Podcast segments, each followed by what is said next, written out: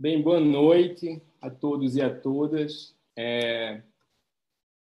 Esse aqui é o começo do ciclo de seminários do programa de pós-graduação em História UFBA. Nós teremos dez encontros para debater história e historiografia de diversos temas, desde colônia até império. Boa noite a todos. E um pro, primeiro problema técnico aqui, que eu estou com o som aberto aqui.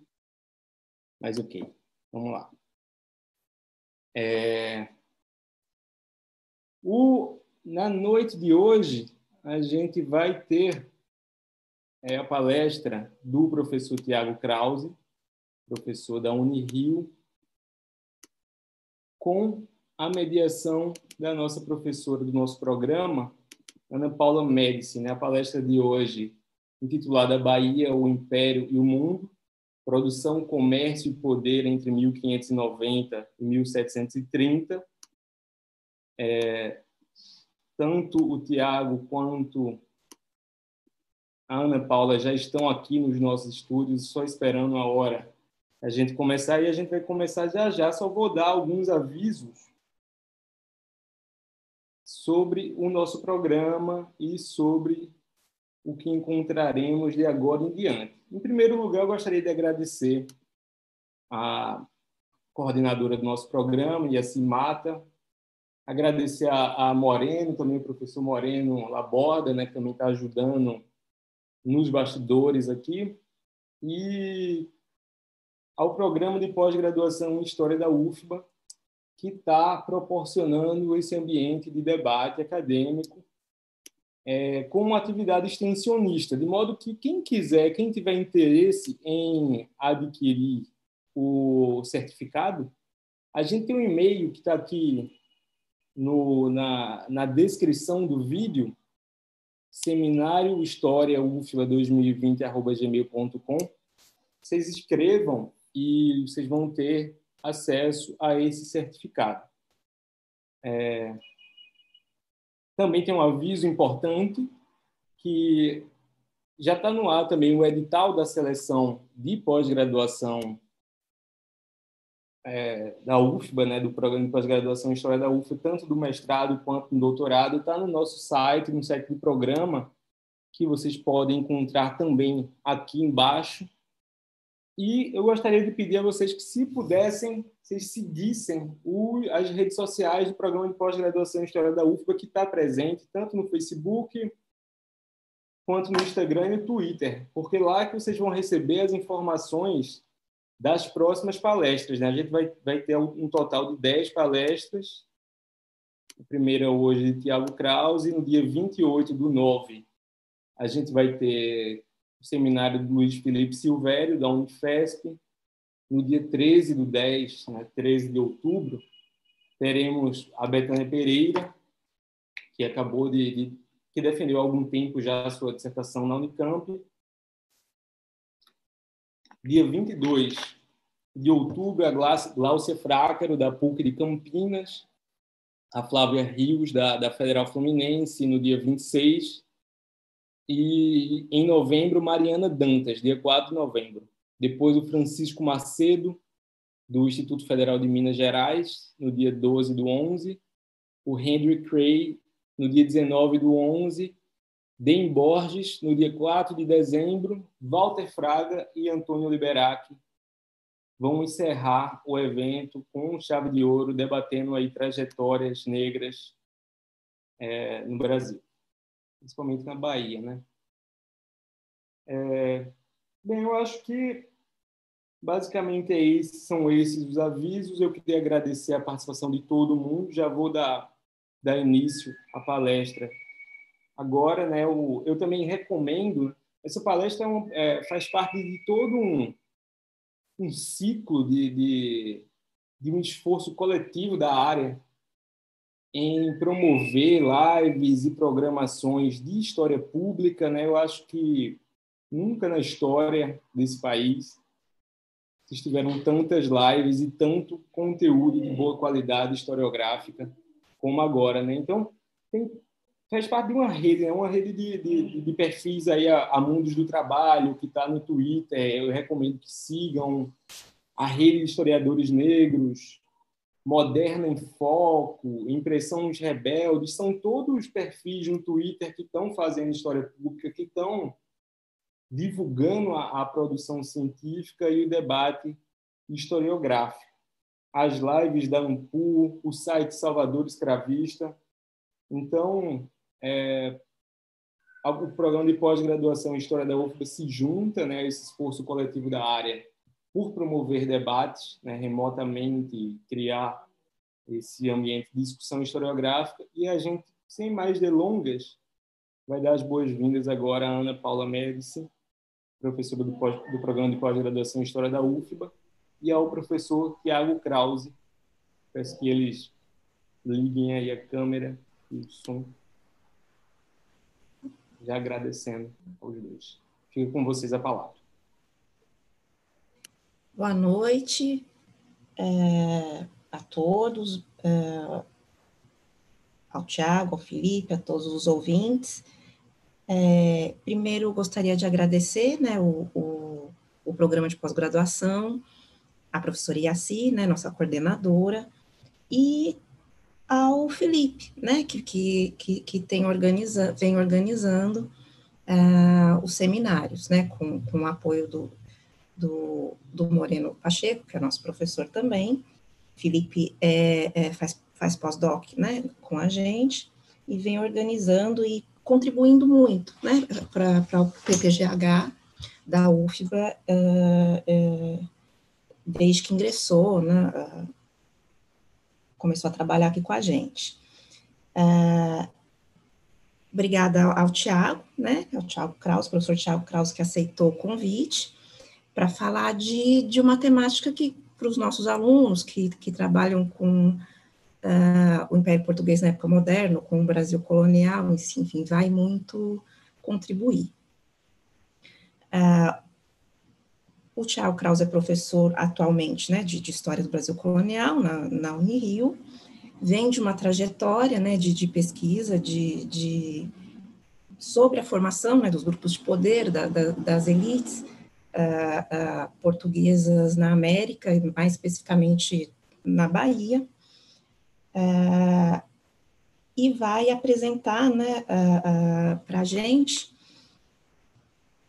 suas investigações, os, result né, os resultados preliminares das suas investigações recentes, né, sobre a formação né, da, da de uma dada nobreza ou de grupos de elite uh, uh, ultramarina, né, a partir, pensando Bahia e Salvador, com o título, né, mais assim, numa dimensão imperial, com o título A Bahia e o Império, o, a Bahia, o Império e o Mundo, Produção, Comércio e Poder, entre 1590 e 1730. Agora, enfim, eu passo a palavra para o professor Tiago, que né, começar a sua explanação para a gente conversar um pouquinho, debater mais para frente. Por favor, Tiago. Obrigada. Obrigado, Felipe. Obrigado, Ana Paula. Queria agradecer ao convite, ao programa de agradecer pelo convite ao programa de pós-graduação da UF. É um prazer voltar, mesmo que virtualmente, né, a, a Salvador. Né? Eu tinha pretendido planejado esse, esse ano voltar para pesquisar em Salvador, que eu não vou a Salvador já há quatro anos, mas infelizmente, né, uh, esse ano nenhum, nenhum dos planos acabou funcionando. Né? É, então, primeira coisa, eu queria eu queria dar um recado que o Luciano Figueiredo está aí presente me sugeriu, que é um, que é um pedido importante. É um pedido de apoio para eu vou colocar eu vou colocar no chat até agora é um pedido de apoio para a revista do IHGB, que está com muitas dificuldades e pedindo financiamento coletivo para poder financiar serviços técnicos e impressão do, dos dois números. Né? A meta é de 12 mil reais, então eles estão longe disso.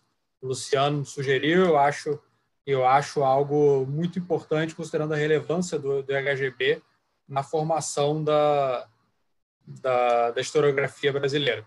Então, eu estou mandando aqui agora o, o que o Luciano me mandou só para só para apresentar só para apresentar esse pedido para vocês. É... Então, além disso, é, eu queria agradecer, em primeiro lugar, ao, ao Chris é, Ebert, que é o meu coautor nesse nesse esforço aqui. Na verdade, a ideia, a minha pesquisa, como a Ana Paula falou, sempre foi uma pesquisa muito mais interna a Salvador e essa relação com, com a coroa portuguesa. Mas, a partir da a partir do, do convite do Chris para participar de uma pesquisa que ele já havia desenvolvendo há algum tempo, né? É, eu comecei a tentar pensar a inserção do Salvador no mundo, pensando em comércio, contrabando. Então, é aí uma comparativa que sempre me interessou muito, né? Que agora eu sou professor do Brasil, mas eu fui também professor de América. Então, em primeiro lugar, né, é enfatizar que essa pesquisa, e agora eu vou projetar aqui a tela para PowerPoint, que essa pesquisa, ela foi, ela não é só minha, ela é feita com, em coautoria com o Chris. E acho que eu posso dizer com bastante certeza que tem de mais interessante aqui a própria construção da ideia e boa parte que eu vou falar aqui é do Chris. Então, só para dar o crédito devido aqui. E eu queria agradecer também rapidinho aos meus bolsistas, não sei se algum está aí, até vi o Eduardo aparecendo, Eduardo, Júlia, Lara e Milena, que, que me ajudaram com é, com as próprias pesquisas me fazem pensar muito aqui sobre o, o trabalho. E a Ariadne também, Barbosa, que também está ajudando no, no processo. Então, sem mais delongas, né, vamos, vamos começar aqui com, com, esse, com essa apresentação. Né? É, Salvador era uma. A gente, a gente geralmente tem uma visão, eu acho, que pensa a história do Brasil muito inicialmente uma pesquisa muito bilateral, décadas atrás, Brasil-Portugal, mais recentemente uma relação, enfim, se enfatiza a relação com a África, mas o ponto da pesquisa é enfatizar exatamente que Salvador tem que ser pensada para além do Brasil, para além da África, para além de Portugal.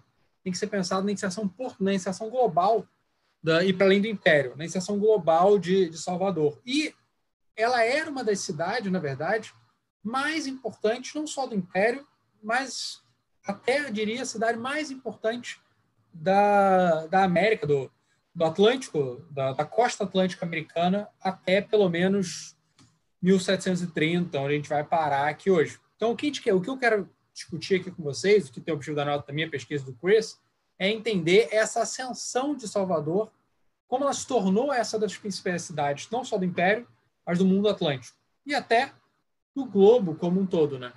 E a questão, e o ponto aqui de perceber é como essa ascensão ela não deriva apenas da sua capacidade produtiva, da sua produção de açúcar, tabaco, mas também da agência das elites locais que vão ser capazes de é, que vão ser capazes de, defender, de defender, de manter a presença portuguesa num contexto desafiador e de aproveitar as oportunidades comerciais aparecendo. Então, primeiro, essa primeira elite que assume mais relevância é uma elite fundamentalmente agrária, mas, especialmente a partir do final do século XVII, essa elite mercantil vai assumir importância econômica cada vez maior e, crescentemente, também política. Então, essa agência política das elites locais, agrárias, mas também mercantis, e as relações comerciais extra-imperiais, ou seja, para além do Império Português, legal, mas principalmente ilegalmente, vão ser essenciais para essa importância que Salvador vai assumir. Então, em certo sentido, a ideia aqui é fazer, de maneira ousada, a gente já foi até criticado por isso, é fazer uma história global de Salvador. No sentido de que, para entender plenamente Salvador, a gente tem que pensar Salvador para além do nacionalismo metodológico, para pensar Salvador além da, das fontes produzidas dentro do Império Português, do enquadramento devido dentro do Império Português. Tem que pensar Salvador dentro do, das relações comerciais que ela está envolvida, que eram muito mais amplas do que por vezes a gente pensa. E isso só é possível, esse tipo, essa, essa ruptura com o nacionalismo metodológico, essa maior, é, esse enquadramento mais amplo, ele é, ele é possível, por um lado, pela, pela colaboração, e daí essa importância nessa da colaboração com, com, com o Chris, que traz habilidades, conhecimentos que eu não tenho, uma base muito maior astronômica, ele fala holandês, enquanto eu, por exemplo, falo é, falo é, leio francês também, que é importante, que vai ser que vai ser uma fonte também importante para a gente aqui. Vai ser também uma língua de fontes importante para a gente aqui. É, e também pela pelas possibilidades abertas pela digitalização. Há uma imensidão hoje de arquivos digitalizados. E isso permite a gente, eu vou dar alguns exemplos ao longo, e de bases de dados, enfim, e eu vou dar alguns exemplos ao longo da apresentação que ajudam a gente a entender melhor a importância de, é, de a inserção atlântica global de Salvador. Salvador, então, vai se formar como uma capital, em 1549. Mas essa, essa formação como capital ela teve muitos limites. Por quê? Porque ela, ela não conseguia exercer plenamente essa autoridade, essa, ela não conseguia afirmar plenamente sua capitalidade, porque, primeiro, havia pouco comércio entre as capitanias, isso dificultava os contatos, dificultava a retransmissão de ordens.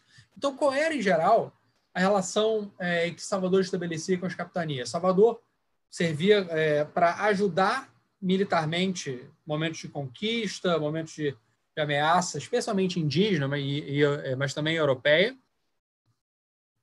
É, mas o, o, o, governo geral, ele, depois do estabelecimento inicial das capitanias, ele tinha uma, autoridade relativamente limitada sobre, essa, sobre as outras capitanias.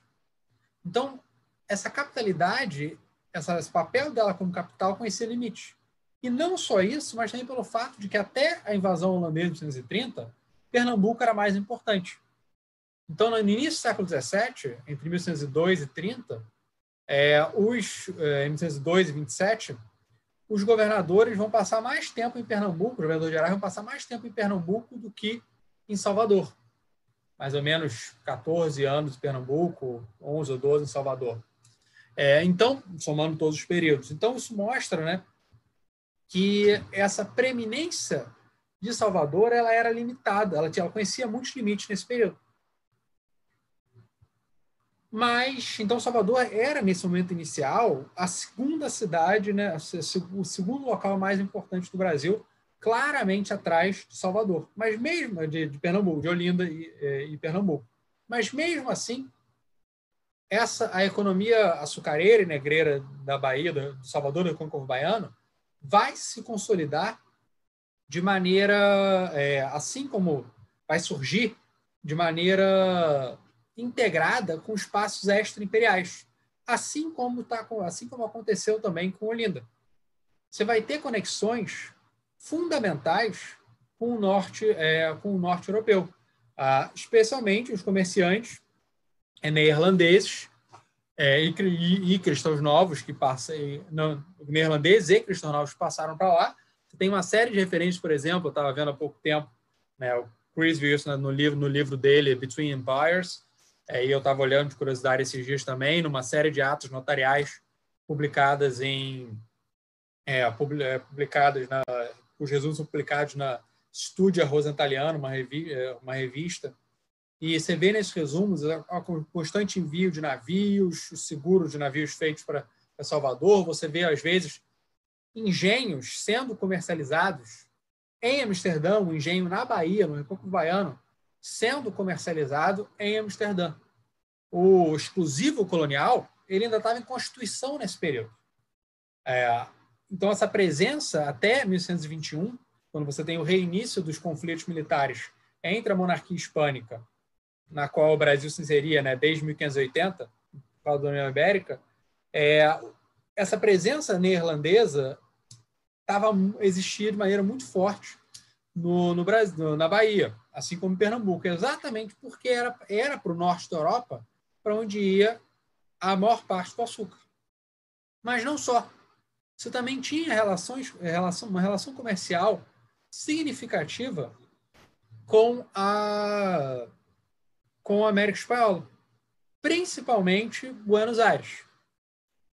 A Bahia era, né, segundo a pesquisa recente da Carol Schultz, a segunda região mais enviar navios para Buenos Aires, só atrás do Rio de Janeiro. É, e o David Witt, um historiador norte-americano, identificou também já alguns navios que foram de Salvador para o Caribe espanhol, levando escravos, açúcar e outros produtos. Geralmente, geralmente diziam que tinha sido um, uma ribada forçosa, então, uma, uma, uma, tinha sido obrigados pelos ventos, tempestades, fugindo de inimigos, enfim. Mas era, em geral, uma desculpa para realizar esse tipo de comércio que nem sempre, que nem sempre era autorizado. E isso, na verdade, é muito interessante quando você olha na, na, na documentação do, do Arquivo General de Índias, né? você vê a, a, quantidade de documentos pedindo a abertura do comércio com o Brasil. É, e por que esse interesse né, no comércio com a América Espanhola? Você tinha, por um lado, você tinha o interesse dos comerciantes baianos de Pernambuco, do Rio de Janeiro, por produtos alimentícios, principalmente carne, couro, sebos, mas, acima de tudo, pela prata que descia de Potosí. Enquanto essas regiões tinham interesse, por exemplo, no açúcar, mas principalmente nos escravizados que eram reexportados para os africanos escravizados que eram reexportados para a América Espanhola, especialmente é, Buenos Aires. Buenos Aires surge, na verdade, como um porto importante exatamente por causa desse comércio com o Brasil é, e com Angola. Essa que era a relevância de Buenos Aires nesse momento. Né? Então, você vai ter uma série de pedidos né, é, querendo essa abertura do comércio. Você acha, na recompilação das leis das Índias, uma série de momentos que se abre o comércio, depois se fecha. Você tinha uma, uma, uma incoerência da, da política régia quanto a isso muito constante. Esse é um, é um memorial impresso né, do, do Antônio Leão de Pinelo, provavelmente em torno de 1920, em que ele faz uma, uma longa e erudita defesa né, do comércio de Buenos Aires com o Brasil, incluindo a Bahia. E é esse é o Story que eu achei ele fisicamente lá, a gente achou ele fisicamente lá em, lá em Sevilha, né? Eu passei uma tarde, sei lá, copiando os trechos mais interessantes dele, e aí semana passada eu descobri que uma outra cópia dele estava online no Pares, né, no, no, no, sistema de arquivo, no portal dos arquivos espanhóis. Enfim, fazer o quê? É, então, essa, então, desde o início, a economia de Salvador ela se constitui numa relação extra-imperial com o norte da Europa, Amsterdã, Antuérpia, é, instituições de Amsterdã, com a América Espanhola, especialmente Buenos Aires, e também com as Canárias, as Ilhas Canárias, que é, na verdade tinham como seu principal espaço comercial Bahia e Pernambuco. Então, desde, desde o início, Salvador se constitui para além do Império Português. E essa estabilidade, e o interessante é que é, esse foi um período economicamente crucial, um momento de, de construção de dezenas de engenhos, mas também um momento de transformação onde vai se lançar as bases da classe senhorial da açucarocracia baiana. Se você comparar as listas de senhores de engenhos nesse momento, por exemplo, os 36 senhores de engenho mencionados pelo Gabriel Soares de Souza em 1587, somente seis deles vão deixar descendentes no século é, entre a elite política e a açucarocracia baiana ao longo do século XVII. Quase todos os outros 30 desaparecem, desaparecem dos registros documentais. As famílias desaparecem. É, e essa mudança já tinha acontecido quase toda se a gente olhar para uma lista que tem 1112 o Diogo Campos Moreno. Então, nesse final do século XVI, início do século XVII, a primeira classe senhorial, a primeira açucarocracia baiana, que se constituiu graças à escravização indígena, ela desaparece no momento de transição para a escravidão africana. Por quê? Provavelmente porque ela tinha menos contatos comerciais, teve menos, talvez menos recursos que permitiram comprar esses escravizados. E isso explica, claro, também porque essa importância da escravidão indígena explica porque você tem praticamente um motim em 1910, né, a tentativa de, de, de no, com o objetivo de fazer a coroa recuar de uma lei em 1809 proibindo a escravização indígena. A coroa recua realmente né, em 1111. Então, Salvador, ela, a Bahia né, e Salvador, elas, elas estão nesse momento de fluxo, de instabilidade muito grande é, entre 1600 e, entre, entre, entre final do século 1590 e 1820, mais ou menos. E aí vai chegar também um momento definidor, momento crucial que vai ser a conquista neerlandesa de 1824 e a reconquista pela chamada Jornada de Vassalos em 1825, uma armada é, luso-espanhola napolitana, né? luso-castelhana napolitana, vai ser a maior armada a cruzar o Atlântico até então e vai retomar Salvador em 1925. E o interessante é o impacto que essa reconquista é, que essa reconquista vai ter, que você pode traçar. Então, nesse documento à esquerda, isso é um relato em holandês, está preservado da, da, conquista da Bahia, está preservado no, nos, nos, state papers ingleses, né, é, em Londres, mostrando o interesse inglês o que tinha acontecido. E, no, e do lado direito é uma petição do procurador das Filipinas sobre a conquista, sobre a reconquista de Salvador, falando: olha, é, já que vocês estão tentando, é, já, já que vocês vão enviar uma armada para reconquistar Salvador, aproveite depois que ela estiver no mar, manda ela ir para as Filipinas também, para expulsar os, os, os holandeses da, da Ásia. Então, se pensava a, a, queda e reconquista de Salvador no contexto imperial. Então, você vai ter cartas sobre a reconquista de Salvador é, em, na, na, documentação vinda de Santa Fé, né, Nova Granada, na, na documentação vinda de, é, de Buenos Aires, México. É, você vai ter a discussão de 1924 e 25, ela vai ter um impacto gigantesco na cultura impressa, nos periódicos, nos Países Baixos. E saiu faz um mês ou dois, eu acho, acabei de ler, um artigo chama, é, é, chamado Globalizing the, the 30 Years War, globalizando a, guerra, globalizando a Guerra dos 30 Anos, que diz que o público leitor de língua alemã, quando ele começa a finalmente prestar atenção no mundo, no mundo extra-europeu, no mundo, no novo mundo, fundamentalmente a partir da conquista de, de reconquista de Salvador, que vai ser lida no, no contexto da Guerra dos 30 Anos.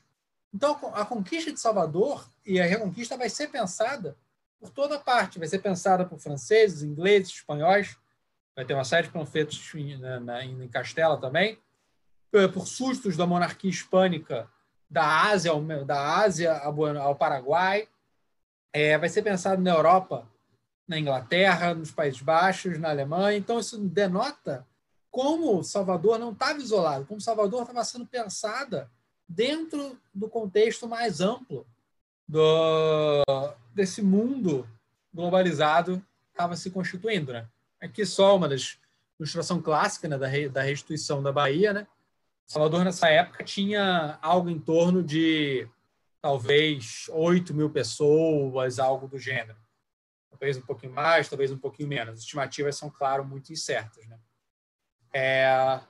E depois que Salvador é reconquistada, ela vai ser absolutamente crucial para manutenção da presença portuguesa. Ela vai ter, ela vai ser a região das Américas que vai ter mais tropas militares é, e ela vai ser é, fundamental como uma base para resistir à expansão do mundo a expansão neerlandesa após a conquista de Pernambuco em 1630. Salvador vai ser atacado em vários momentos, 1638, 1647, vai servir de base para os ataques ao Brasil neerlandês. É, o governador-geral vai exercer esse papel, tanto antes da restauração portuguesa quanto pós-restauração portuguesa, 1640. Então, Salvador ela vai ser, ela vai ter um papel militar fundamental. Se dizia claramente naquela época, tanto neerlandeses quanto portugueses, espanhóis e às vezes até pessoas de outras nacionalidades. Acho que eu vi um documento uma, um documento publicado na época mesmo na Gazeta francesa falando da falando que se se conquistasse a Bahia, pronto, se conquistava na prática o Brasil todo, né? Era o que era o que se era o que se temia que acontecesse ou, ou, que se, ou que se torcia que isso acontecesse, dependendo de que lado você estivesse. Né? Então, isso, isso explica por que, que em 1940, 41, você vai ter uma expectativa muito grande sobre o que vai sobre qual vai ser posição do vice-rei do Brasil, Marquês de Montalvão, e de Salvador. Se Salvador vai permanecer do lado, do lado castelhano ou se Salvador vai ficar né, do lado, é, vai, vai passar para o lado do, do, Duque de Bragança, autoproclamado, né, proclamado por seus apoiadores, né, rei de Portugal, em, em 1 de dezembro de 1640. Então, você vai ter expectativas muito grandes em Salvador. Se você vê, por exemplo, na documentação espanhola, essa discussão para onde Salvador vai. E você vai ver também, por exemplo, você tem uma carta do Anthony Hopton, que era o, o que está na Bodleian Library em Oxford, uma carta do Anthony Hopton falando, dizendo que se, em Madrid, ele era embaixador em Madrid, dizendo que se achava que a Bahia ia ficar do lado do, dos hispânicos, do lado, do, do, lado da monarquia hispânica. Então você tem uma um, e quando se revela que ela fica do lado português, vai ser uma das primeiras atitudes do Dom João IV. Vai ser avisar isso para a França. Isso vai ser publicado na Gazeta, que é uma publicação semi-oficial francesa, revelando quão importante era é, essa, essa, essa adesão imperial para a sobrevivência né, da, da, da, da, dinastia de Bragança. É, inclusive, né, o Conde Olivares achava que o Duque de Bragança ia ser um rei de inverno, porque ele ia ser facilmente reconquistado depois de passar os invernos em 1841.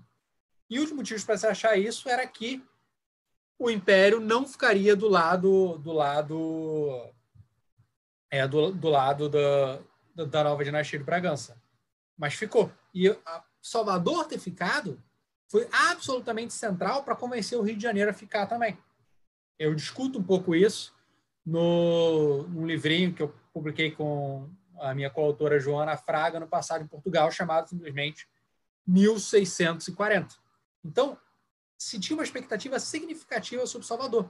E é interessante como os boatos sobre, sobre a posição de Salvador vão chegar relativamente rápido. É, Salvador vai, vai proclamar em 15 de fevereiro e meses depois, seis, sete meses depois, ou seja, o que, considerando navegação à vela, falta de ligação direta, enfim, já vai saber para que lado Salvador tinha ido na monarquia, na, na, nas, nas, cidades é, e regiões da, da, da América Espanhola inclusive porque Salvador vai mandar né, os, os, os soldados espanhóis para o Caribe, Caribe, em 1641. Então, então elas vão ter medo da possibilidade de um ataque, em Buenos Aires, principalmente, mas em outros lugares, partindo de Salvador. Então, vai se discutir bastante para onde Salvador vai nesse, é, nesse momento. Tanto em boa parte da Europa, Inglaterra, França, Países Baixos, quanto na América Espanhola o que revela novamente a importância. E essa, e esse fato de Salvador ter ficado do lado português, isso vai, isso vai, a permanência do Brasil, a, a opção do Brasil pela dinastia de Bragança, vai romper o Atlântico, o Atlântico Ibérico.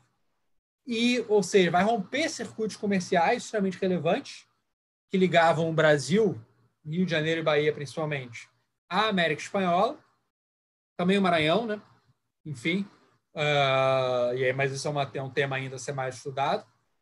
É, esperemos o artigo do David Witt sobre essa questão, que ele, tá, que ele me disse hoje que está preparando.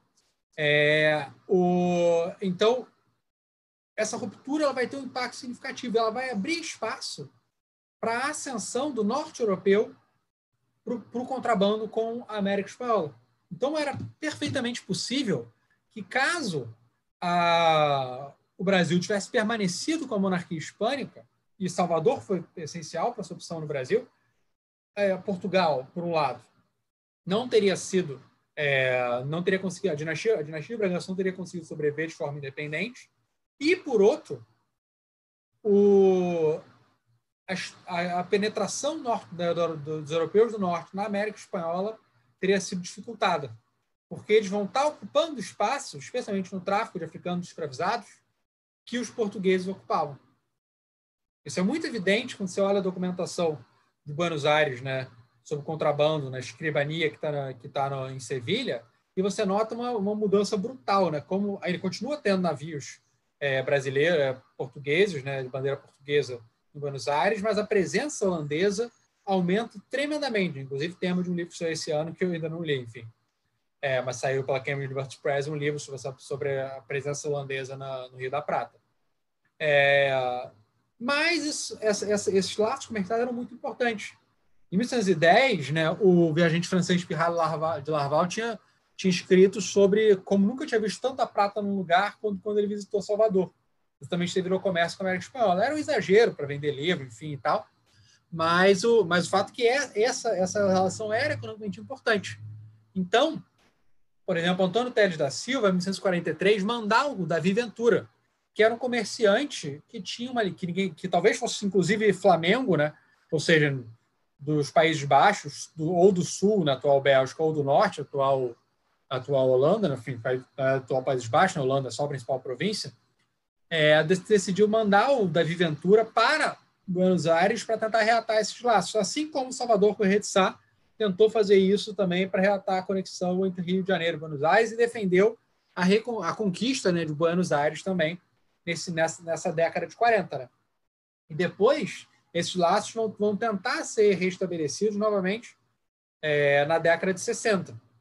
Eu encontrei, por exemplo, em Sevilha, né, uma, uma carta né, do Cone de Obros, vice-rei de 1963, é, desejando restabelecer, o, pedindo para restabelecer o comércio com Buenos Aires. Depois você vai ter após a paz, Portugal, Portugal, monarquia hispânica, em 68, mais navios enviados pelo Alexandre Souza Freire pelo Afonso Furtado de Mendonça, os governadores gerais na década de 60 e início da década de 70, entre 69, 70 e 71. Então, você vai ter uma tentativa de restabelecer esses laços. Então, você tem uma ruptura desses laços extra-imperiais nesse contexto, tanto com a Europa do Norte quanto com a América Espanhola, mas eles, a, importância deles fez que eles tentassem ser recuperados. Então, outro, mas outro elemento também vai acontecer nesse momento é o crescimento da importância política da, da classe senhorial, da elite, da, da, da, o crescimento da importância política da elite baiana. Por quê? Porque, que, no final das contas, como enfatizou, por exemplo, também o Wolfgang Lenk, é, quem, no final das contas, financiou a maior parte do esforço de guerra foi essencial para manter Salvador e manter o próprio Brasil sob domínio português. Foi essa classe senhorial baiana.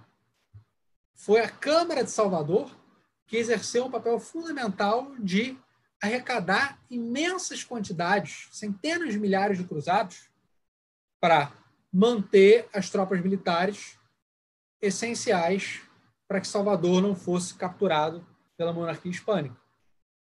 É, pela, fosse capturado pela, pelos neerlandeses.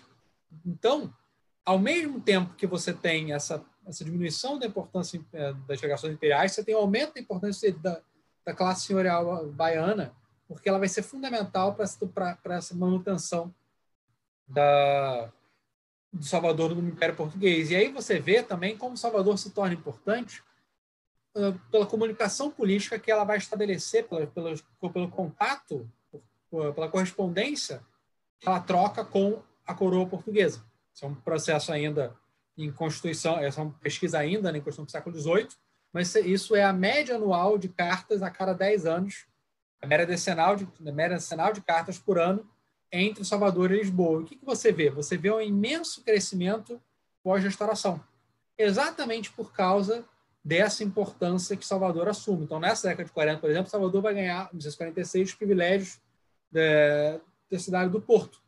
Privilégios que ela tinha pedido duas, três vezes durante é, a, as últimas décadas da União Ibérica e lhe tinham sido negados. Mas que ela obtém graças a essa crescente importância que ela, que ela e outras regiões do Brasil nesse, nesse, né, nessa monarquia bragantina. Porque a monarquia de Bragança tem, tem consciência dessa importância que Salvador vai ter. Né? Aqui um trecho do Cruz Coroa Tomé Pinheiro da Veiga, da Veiga, em que ele enfatiza a importância de Salvador, é, por isso que ela era merecedora de todas as honras e privilégios, por, causa, por ter aclamado a monarquia, por ter ajudado, por ter, ter mantido, financiado sua própria defesa.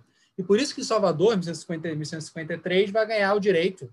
São as poucas é, municipalidades ultramarinas, Goa, Angra, do, Angra, é, Angra, Goa, Salvador e depois, na década de 70, São Luís do Maranhão, de ter um representante nas cortes da Bahia, né, nas cortes do Reino de Portugal, a Assembleia Representativa e representar povo, nobreza e clero é, em Portugal, que denota essa relevância política de Salvador. E mais a, a coroa espanhola não vai desistir.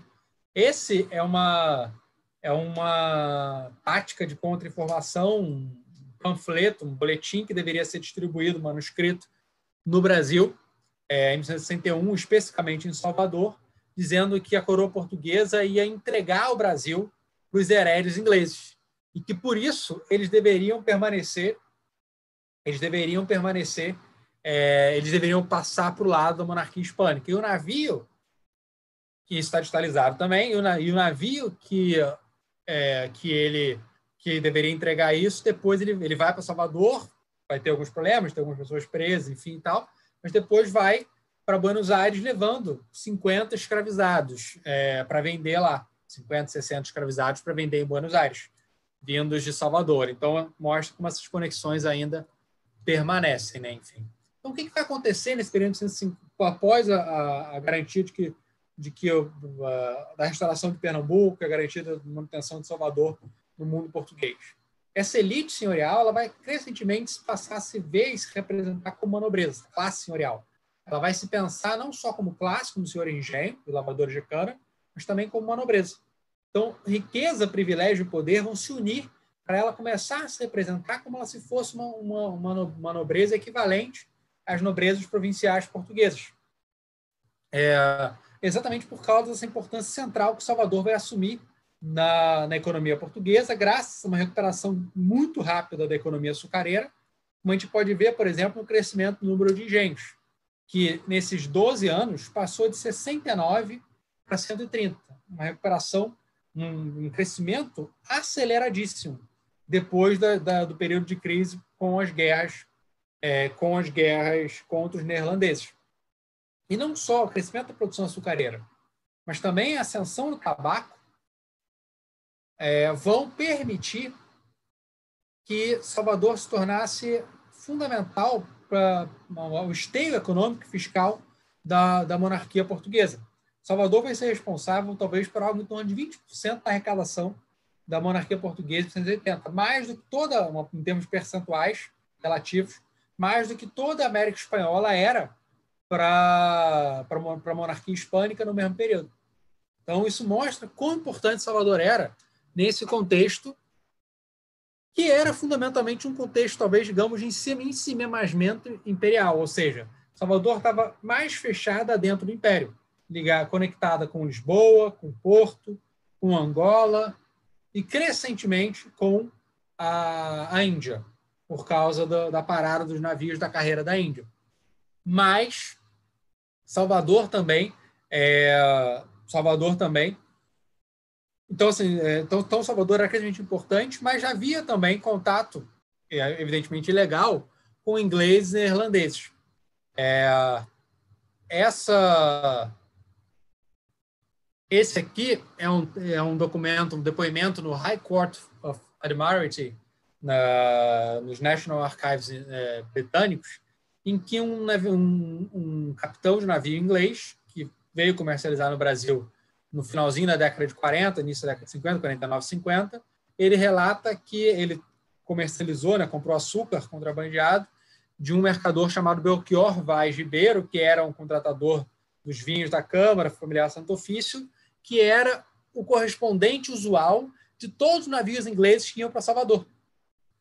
Ora, isso mostra? Que havia um contrabando tão significativo com os ingleses que eles tinham até um contato privilegiado um, um, dentro uh, em Salvador para fazer comércio. Não era, eles não chegavam aleatoriamente. Tinham vários navios ingleses. Essa é uma documentação que ainda está sendo, ainda tem que ser explorada. Está sendo explorada agora por um historiador americano chamado Lowell Roper, é, e, que, e que também eu espero que a gente consiga explorar, porque demonstra né, como esses contatos comerciais vão além do que a gente está pensando.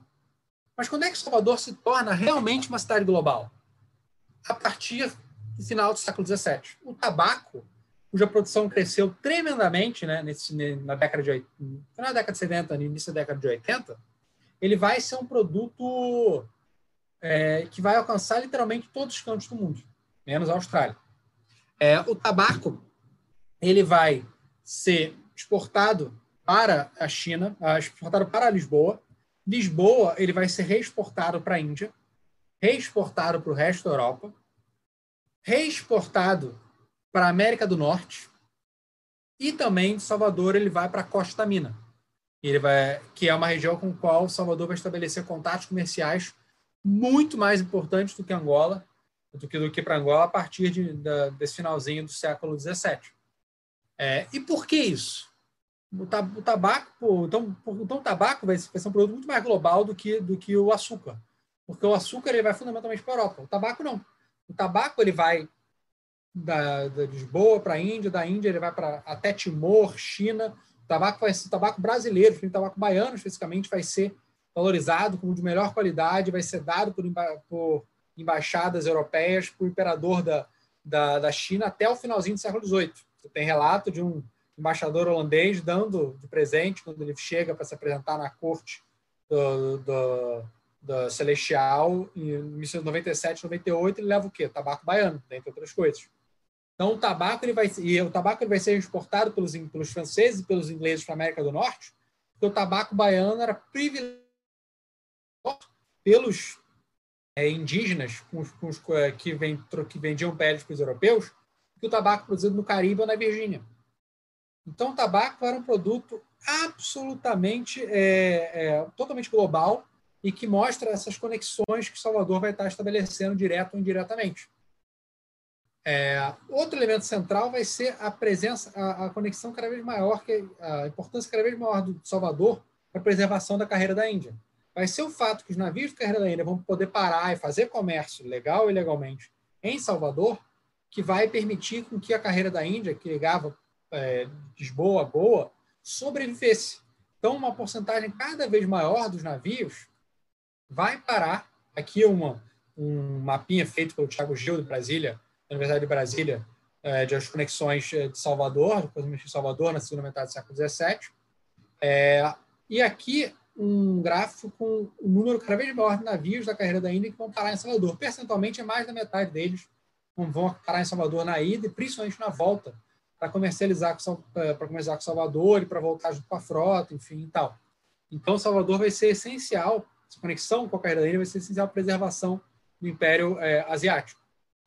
Mas mais interessante, também muito estudado, inclusive aí dentro do, do, do, do programa de graduação da UFBA, é, por, por teses, teses e trabalhos de egressos, né, vai ser a relação com essa carreira da Índia, com, com, com a Costa Mina. E por quê? Porque o tabaco na Costa Mina vai permitir é, que o Brasil, que os navios os negreiros baianos fossem lá de maneira independente para os negreiros, para os negreiros portugueses e que também ele fosse o comércio com os navios baianos fosse valorizado por franceses, por holandeses, ingleses e franceses. Então, primeiro o tabaco e depois o ouro das Minas Gerais, ele vai ser, ele vai ser, ele vai permitir o comércio com outro, com, com o comércio uh, com africanos, mas também com europeus, é, fora dos domínios portugueses, na costa da mina. Esse contrabando vai existir também com europeus em Salvador, claro, mas também vai existir em uma escala provavelmente muito maior em, é, na Costa Mina. Você tem, por exemplo, um traficante inglês estudado pelo é, Leonardo Marques da UF, o Morris, o Humphrey Morris, que também era governador do Banco da Inglaterra, que ele vai falar, olha, o ideal é que eu não quero que vocês levem africanos escravizados para o Caribe. Eu prefiro que vocês vendam os africanos escravizados todos para os portugueses, porque aí vocês conseguem ouro e voltam, dire voltam direto para Londres. Então, isso mostra né, essa, esse interesse dos outros europeus nesse comércio. É, um, um, livro recente também, estudando a feitoria francesa, também mostra a, centralidade da relação da feitoria francesa com a Bahia. É, para os holandeses também tem vários estudos mostrando a importância desse comércio. Então, Salvador vai, vai ter, os navios negreiros baianos vão estabelecer uma série de contatos extra-imperiais nessa região. Então, Salvador vai ser conhecida e valorizada na Europa. Daí toda uma discussão sobre, sobre Salvador fazer comércio diretamente e sobre ter é, cônsules representantes de nações europeias. Salvador vai ter um cônsul francês em 73 e 1115. E os ingleses vão querer ter um cônsul e representantes comerciais em Salvador também. Então, isso vai ser uma discussão que vai ser feita na correspondência diplomática inglesa, francesa e no Conselho de Estado português. Salvador vai ser discutido na alta política europeia, que mostra essa relevância que, que ele está estabelecendo nesse período. Também, nesse momento, Salvador vai restabelecer a relação com o Rio da Prata, através de Sacramento. Vai mandar escravizados, vai comprar couro, prata contrabandeada, mas vai estar, tá, vai, diferente do que era no, no final do 16 e do século 17, essa relação restabelecida 100 anos depois, ela vai ser muito menos importante. É, porque o ouro, você não precisava tanto de metais preciosos porque tinha o ouro vindo das minas, e porque as relações extra-imperiais fundamentais vão ser muito mais diversificadas nesse momento, principalmente na costa mina. Então, por que, que isso é importante? Por que, que Salvador, que está sofrendo uma competição comercial cada vez maior nesse, é, nesse é, da, da, da sanção caribenha, a produção de açúcar, está é, tá, tá se produzindo cada vez mais açúcar no Caribe, e também se produzia muito mais tabaco do que a Bahia na, na, na, na Virgínia, por que, que Salvador vai, vai continuar sendo tão importante nesse final do século XVII e no século XVIII? Como é que você vai conseguir competir com a demanda, é, a demanda mineira e caribenha por escravizados, com a produção açucareira do Caribe, com a produção tabaqueira da Virgínia? Então, o vigor comercial dessas relações extra-imperiais são absolutamente centrais para entender por que Salvador continua a ser, e é isso que a gente vai tentar mostrar no livro, a cidade mais importante do litoral atlântico das Américas, pelo menos até 1930. E, e nesse contexto, desse crescimento do governo de Salvador, você vai ter, finalmente, o governador-geral se torna definitivamente vice-rei, a partir de 1920. É, mas, e esse vice-rei vai aumentar sua autoridade, vai se fortalecer na Bahia, as elites locais vão perder é, prerrogativas, vão controlar menos recursos. Depois, por exemplo, do motim do Maneta, elas, é, que estudada pelo Luciano, que estava aqui presente, elas vão perder o controle do donativo, é, do, do, do, donativo para sustento da infantaria, que perder controle de recursos significa perder poder. O vice-rei vai estar afirmando sua autoridade, mas sua autoridade fica cada vez mais restrita a Salvador. Então, ao mesmo tempo que a cidade da Bahia está cada vez mais global, Salvador perde sua capitalidade, porque o Rio ascende graças à proximidade com as Minas Gerais, especialmente a partir da segunda década do século XVIII. Mas a relação entre Bahia e, e, e entre Salvador e, e as Minas continuou sendo fundamental. Salvador continuou mandando muitos escravizados para as Minas e o ouro continuou sendo escoado por, é, por, por o ouro mineiro continuou a ser escoado por Salvador.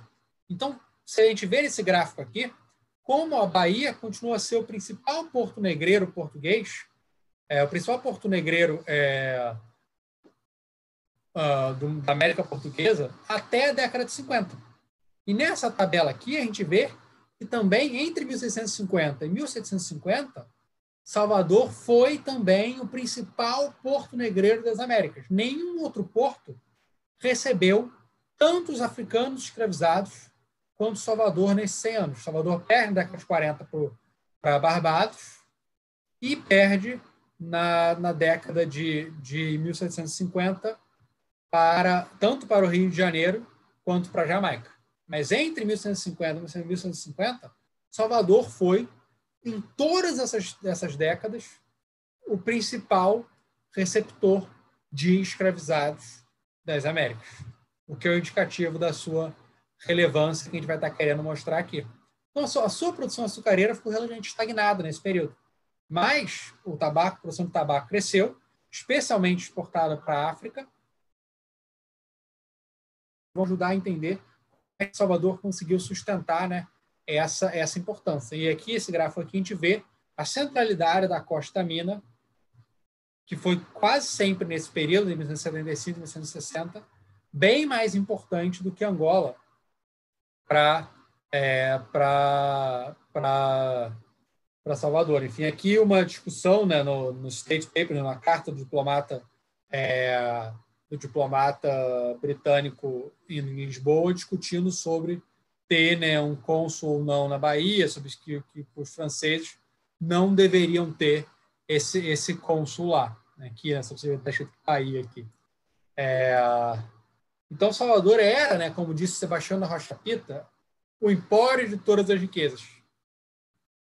Então, sem cair em todo o fanismo característico né, do Sebastião da Rocha Pita, o, o ponto que, eu, que, a gente quer enfatizar aqui são duas intervenções. Uma, para a historiografia não é, brasileira, não, não, não de língua portuguesa, era como Salvador estava inserida nos contatos no, no, contexto global, suas conexões iam muito além da, do mundo português e ela era economicamente mais importante quase todas as regiões que qualquer outro lugar das Américas nesse século, entre meados do século XVII e meados do século XVIII. Embora tivesse enfrentado dificuldades, já estava enfrentando algumas dificuldades nesse, no final desse período. É, e, para a historiografia brasileira, como a gente tem que entender o Brasil fora do Império Português. E para a historiografia rio-cêntrica também, para dizer que Salvador era mais importante que o Rio, pelo menos até o meio do século XVIII e que isso estava ligado à Constituição. E, por último, que isso estava ligado à Constituição. Essa importância estava ligada, e era em grande medida baseada na Constituição das elites locais. Primeiro, as elites senhoriais, e depois, em conjunção com elas, as elites mercantis. Então é isso, pessoal. Já falei muito, bem mais do que planejado. E é, obrigado pela, pela paciência.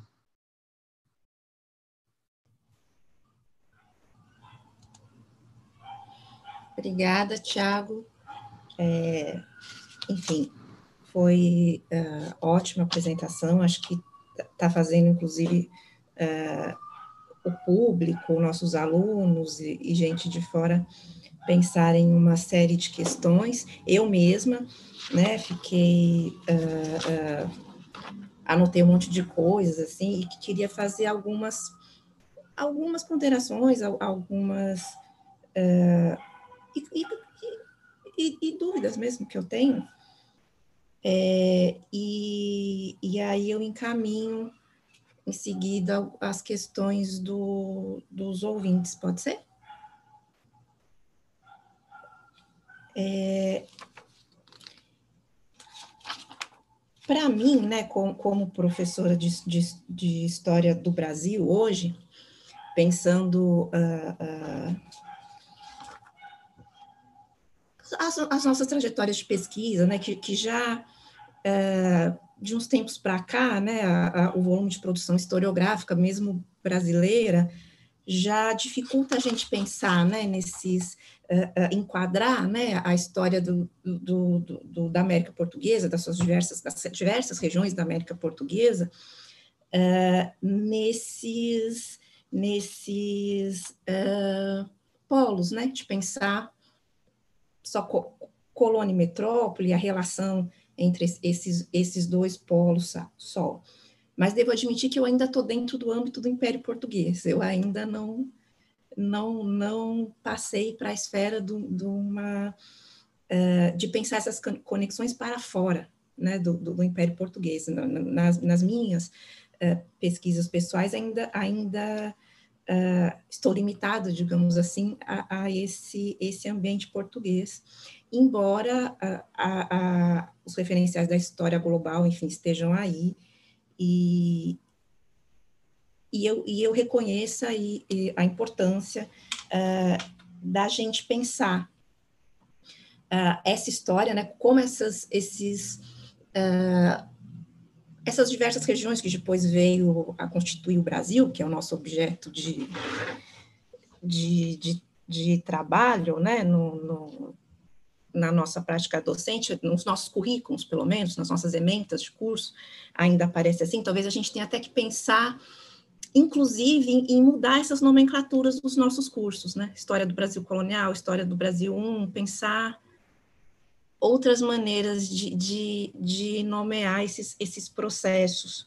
Uh, na medida também que a gente vai pensando a escrita, não só como esses movimentos né, foram se configurando ao longo do tempo, mas a própria escrita da história do Brasil, né, como ela foi sendo feita e, e levando, assim, a, a, e muitas vezes, né, a, a gente a, a ficar muito preso no nosso mundinho, Brasil, né? Sem pensar no. Uh, primeiro, que não existe um Brasil lá, né? Tal como a gente entende hoje. E, uh, mas pensando também essas, essas conexões e comparações. E como eu disse, eu ainda estou no nível do, do, império português, né? Uh, mas por uma questão uh, ainda mesmo de, né, de, de, de limitação do, do, do, do, meu escopo de, pesquisa. Mas eu acho que, que essa sua fala traz muito para mim, para meus orientandos, para um grupo importante de, estudantes uh, aqui da UFBA, e, e, eu imagino de, do, do pessoal de, de outras instituições que está assistindo também, uh, eh, para a gente pensar uh, a necessidade né, da gente se voltar cada vez mais, não só para a história comparativa, mas pensar também a questão das conexões, e que são múltiplas e acontecem ao mesmo tempo, né, e como isso. É, é, como esse movimento, enfim, atua na, configuração desses diferentes lugares, em que, em que seus grupos de poder, né, principalmente, uh, se, se identificam né, com, com, com um mundo português, enfim, uh, mas estão em constante, estabelecendo redes, em constante conexão, e, e, e que, é, e, que é esse movimento e, essas conexões que, que, no final das contas, dão concretude para esse império. Sejam essas conexões legais, ou seja, seja o contrabando mesmo, né? Eu, eu, eu acho que sua fala foi muito importante para colocar isso, né? A, a baila, a gente tem que, eh, nos estudos né, de, de, de história uh, do Brasil da formação do Brasil e, e das cidades luso-americanas, uh, pensar né, né, a partir dessa perspectiva. Uh, uh, não só de comparar áreas distintas, né, já é um movimento mais antigo, mas de pensar essas interrelações porque isso vai enriquecer muito, inclusive, entender as no a nossa sociedade hoje, né, a, a, o Salvador hoje, a, com relação às suas múltiplas dimensões, né, populacional, material, enfim. Né, eu estava vendo você falar das conexões e pensando no acervo do Museu de Arte Sacra, que tem arte em prataria cusquenha que, que nunca ninguém perguntei para umas pessoas aqui não, não, né, não souberam me dizer como como chegou. Ou uh, o Museu de Arte na Bahia você deve conhecer. De onde veio aquela porta? Né eu sei de onde ela veio. Eu perguntei para uma pessoa lá dentro ela veio de um casarão de, de uma pessoa foi importante que foi desmontado e e, e foi parar naquele museu. Mas quem talhou aquele, aquela porta, né? Ela tem aqueles sóizinhos uma carinha, né? De, não, não, são só coisas, né, que circulam, são pessoas, são, são práticas de ofício, né, que, que as pessoas levam. Uh, uh, e, e, e, acho que a gente pode até ver isso em, em Salvador, materialmente até. Há vestígios né, desses movimentos até hoje em Salvador, na composição da sua população, na, na, na, no patrimônio histórico, enfim, uh, nos sons da cidade, né, que, que é um, estava comentando com, com amigos é, esses dias, e acho que a sua, sua fala vem, vem fortalecer essa, essas minhas impressões e, e desejos de que, como, como historiador uh, uh, da formação né, do, do Brasil, uh, pensar essas, essas relações. Com relação, né, são só algumas colocações mais, mais gerais, mas com, com relação a, a, aí é uma pergunta mesmo de, uh, sobre essa pesquisa que está em andamento, que você e o Christopher Ebert, falei certo? Estão, estão elaborando, uh, se, para além do, do, do, do, comércio, né, do contrabando, né, o comércio com, com, com as outras nações, uh, que vai se configurando como contrabando, né, ao, longo do tempo, é, o contrabando interno na Imperial também vai, continua, né, de, de vento em popa, né? Porque aí a gente, eu, eu, eu, eu pensei nisso, uh, imagino que, que no sul continua também, no, no, Rio da Prata, mas talvez o Rio de Janeiro vá com o tempo tomando mais espaço que, que, que a Bahia, imagino. Mas com a Índia, eu tenho uma documentação de segunda metade de 18 repreendendo um, um membro da, de, de junta da Fazenda, porque ele é representante comercial do vice-rei da Índia. Ele tem uma procuração e ele não pode, né, contra todos os, os, os né, contra todas as normas, né? Não, então, internamente também essas, essas redes extraoficiais estão, estão aí, né, correndo. E, isso perpassa, né? O, o, eu estudo principalmente segunda metade do 18, então muito do que você estuda apresenta, né? Eu, eu não tenho uh, estudo de fonte, né? Para debater. É, mas é, eu, muito, muito dessas, dessas conexões, elas estão, imagino que elas, mesmo que haja essa reconfiguração na segunda metade do 18, depois da descoberta do, do ouro e, e, e, uh, e, da, e do fortalecimento do Rio de Janeiro como, como um outro centro né, importante, eu imagino que muito disso ainda, ainda vá vá por mais tempo aí continuar, né? E você prefere comentar agora ou prefere que eu já passe algumas questões? Acho que eu posso comentar agora rapidinho e para passar para não ficar muita coisa. É, então, só para. Vamos lá, enfim.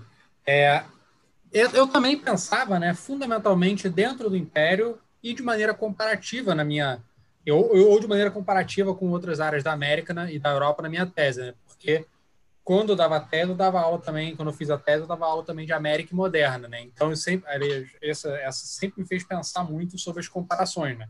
Mas as conexões, a ênfase nas conexões e pensar o Brasil para além desse, desse diagrama, aí é o benefício de você não estar no Brasil para pensar o Brasil, que é o caso do Chris.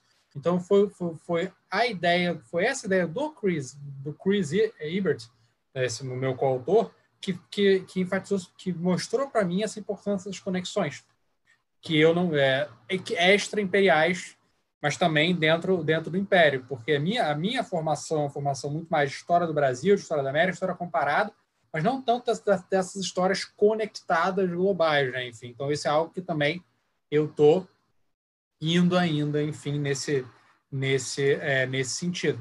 E eu acho, eu acho que um problema né, é que a historiografia brasileira, embora tenha melhorado cada vez mais, né, ainda é uma historiografia, às vezes, muito fechada dentro de si. Né? A gente tem um mercado, um campo historiográfico vibrante, mas que, às vezes, é, tem menos contato do que poderia e deveria com outras áreas. E aí daí, daí a importância desse tipo de colaboração. Inclusive porque a bibliografia é gigantesca, é impossível você ler tudo. Então essas essas essas colaborações cada cada um traz de coisa e assim colaboração isso também de não só formal de escrever, pesquisar junto como está fazendo, mas também informal de você chegar e escrever para alguém e perguntar, olha, o que, que você acha disso aqui? O que, que você já encontrou disso aqui? Onde é que eu posso procurar documentos sobre isso? Você já viu referência a isso? Então, eu estava procurando, por exemplo, documentos né, da década de 30 sobre, do final da década de 20, nessa década de 30, sobre é, discussões diplomáticas na, na relação, é, sobre a relação entre Bahia, Costa Mina e, os holandeses. E aí eu achei cartas do Dom Luiz da Cunha, né, o maior diplomata português, sobre isso, mas também fui perguntar para colegas que são que trabalham mais com diplomacia do que eu é, fiquei curioso pensando, até no, no, no trabalho do historiador da, do baiano, Cândido Domingues, uma referência que ele faz, uma carta que falava sobre navios que estavam indo para o Caribe e, e de, iam de Angola para o Caribe, navios negreiros, e paravam em Salvador. E aí o, o, o cientista reclama, em 1925, da Reconquista por causa disso. Documento que, que ele cita, que eu achei curioso, eu perguntei para um de no Caribe, David Witt, ele falou, não, tem alguns sim, enfim, tá, passou ali os que ele encontrou, os anos que ele encontrou, enfim, tal. Então, a gente precisa desse tipo de, de colaboração para fazer esse tipo de, de, de, de, de conexão. A gente não sabe, porque assim, a gente vai conversando e vai descobrindo conexões. Por exemplo, lá em Sevilha, a gente conheceu um doutorando na Flórida chamado Oren Okovat, que estuda cristãos novos em Curaçao. E ele falou: Ah, tem um cristão novo que é, deixou a fortuna dele para a irmã e para o genro que moravam em Salvador. E aí eu fui, encontrei em 1920, 30, 28, por aí. E aí, é, com a condição de que eles fossem para Londres, enfim, e reassumissem o judaísmo. Só que, a família, só que nessa mesma época a família foi presa pela Inquisição. Então, se, então o corpo é, judaico de Amsterdã ficou uns 40 anos tentando dar essa fortuna desse comerciante judeu de Curaçao para essa família judaica em Salvador, mas que ela tinha sido perseguida pela Inquisição. É, e você conhece isso porque você está conversando e falando. Jamais é saber disso por pensar em ver numa, numa questão de Curaçao, enfim. E, e, hoje em dia também a internet já tem cada vez mais bases de dados que permitem achar coisas. Então eu estava olhando aleatoriamente uma base de dados sobre cartas, né, e eu achei essa carta, é, sobre cartas na época moderna, eu achei essa carta na, na Bodleian Library do, do, do, embaixador em que ele fala sobre a em que ele fala sobre o Salvador vai ou não uh, aderir aos portugueses. Também numa outra base de dados eu encontrei uma carta de uma judia no Suriname de 1872 que foi capturada por um navio inglês, ela estava na carta de Amsterdã, e ela pergunta: "Você tem notícia da Bahia? Tem muito saudade, tem muito saudade de Salvador, enfim, tal, das pessoas lá, enfim".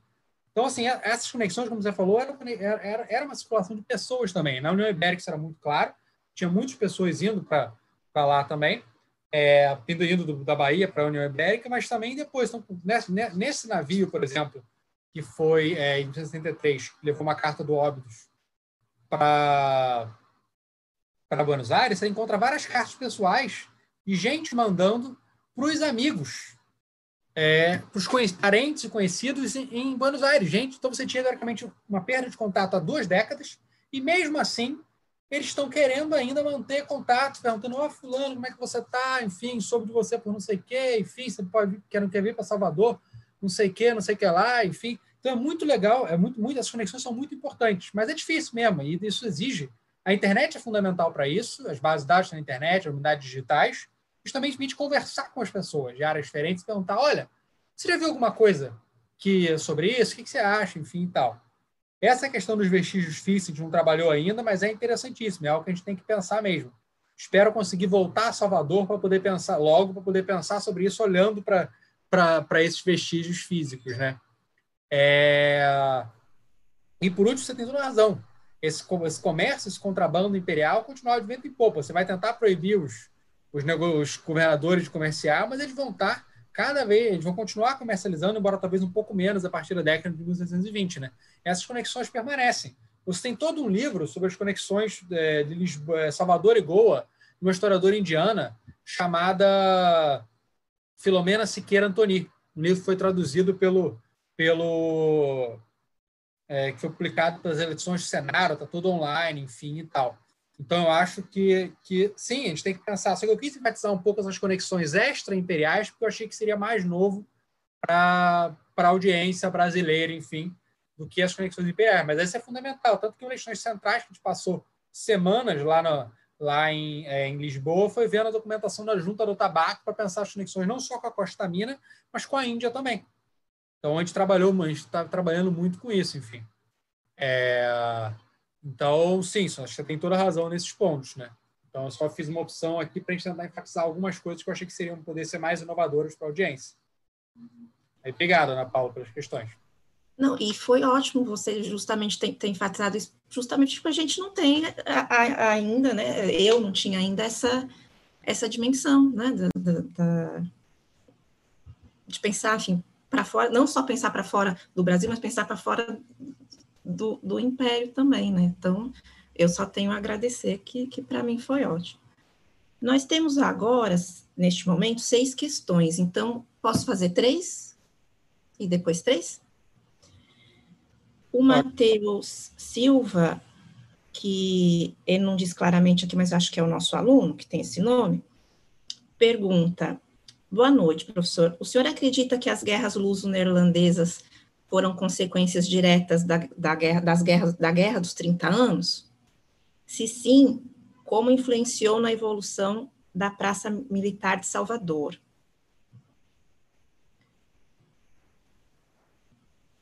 A Adriana Abdenur pergunta, uh, dá, parabeniza a palestra uh, e pergunta: essa metodologia da história global de cidades tende a se concentrar mais em cidades portuárias ou também é aplicada a cidades do interior?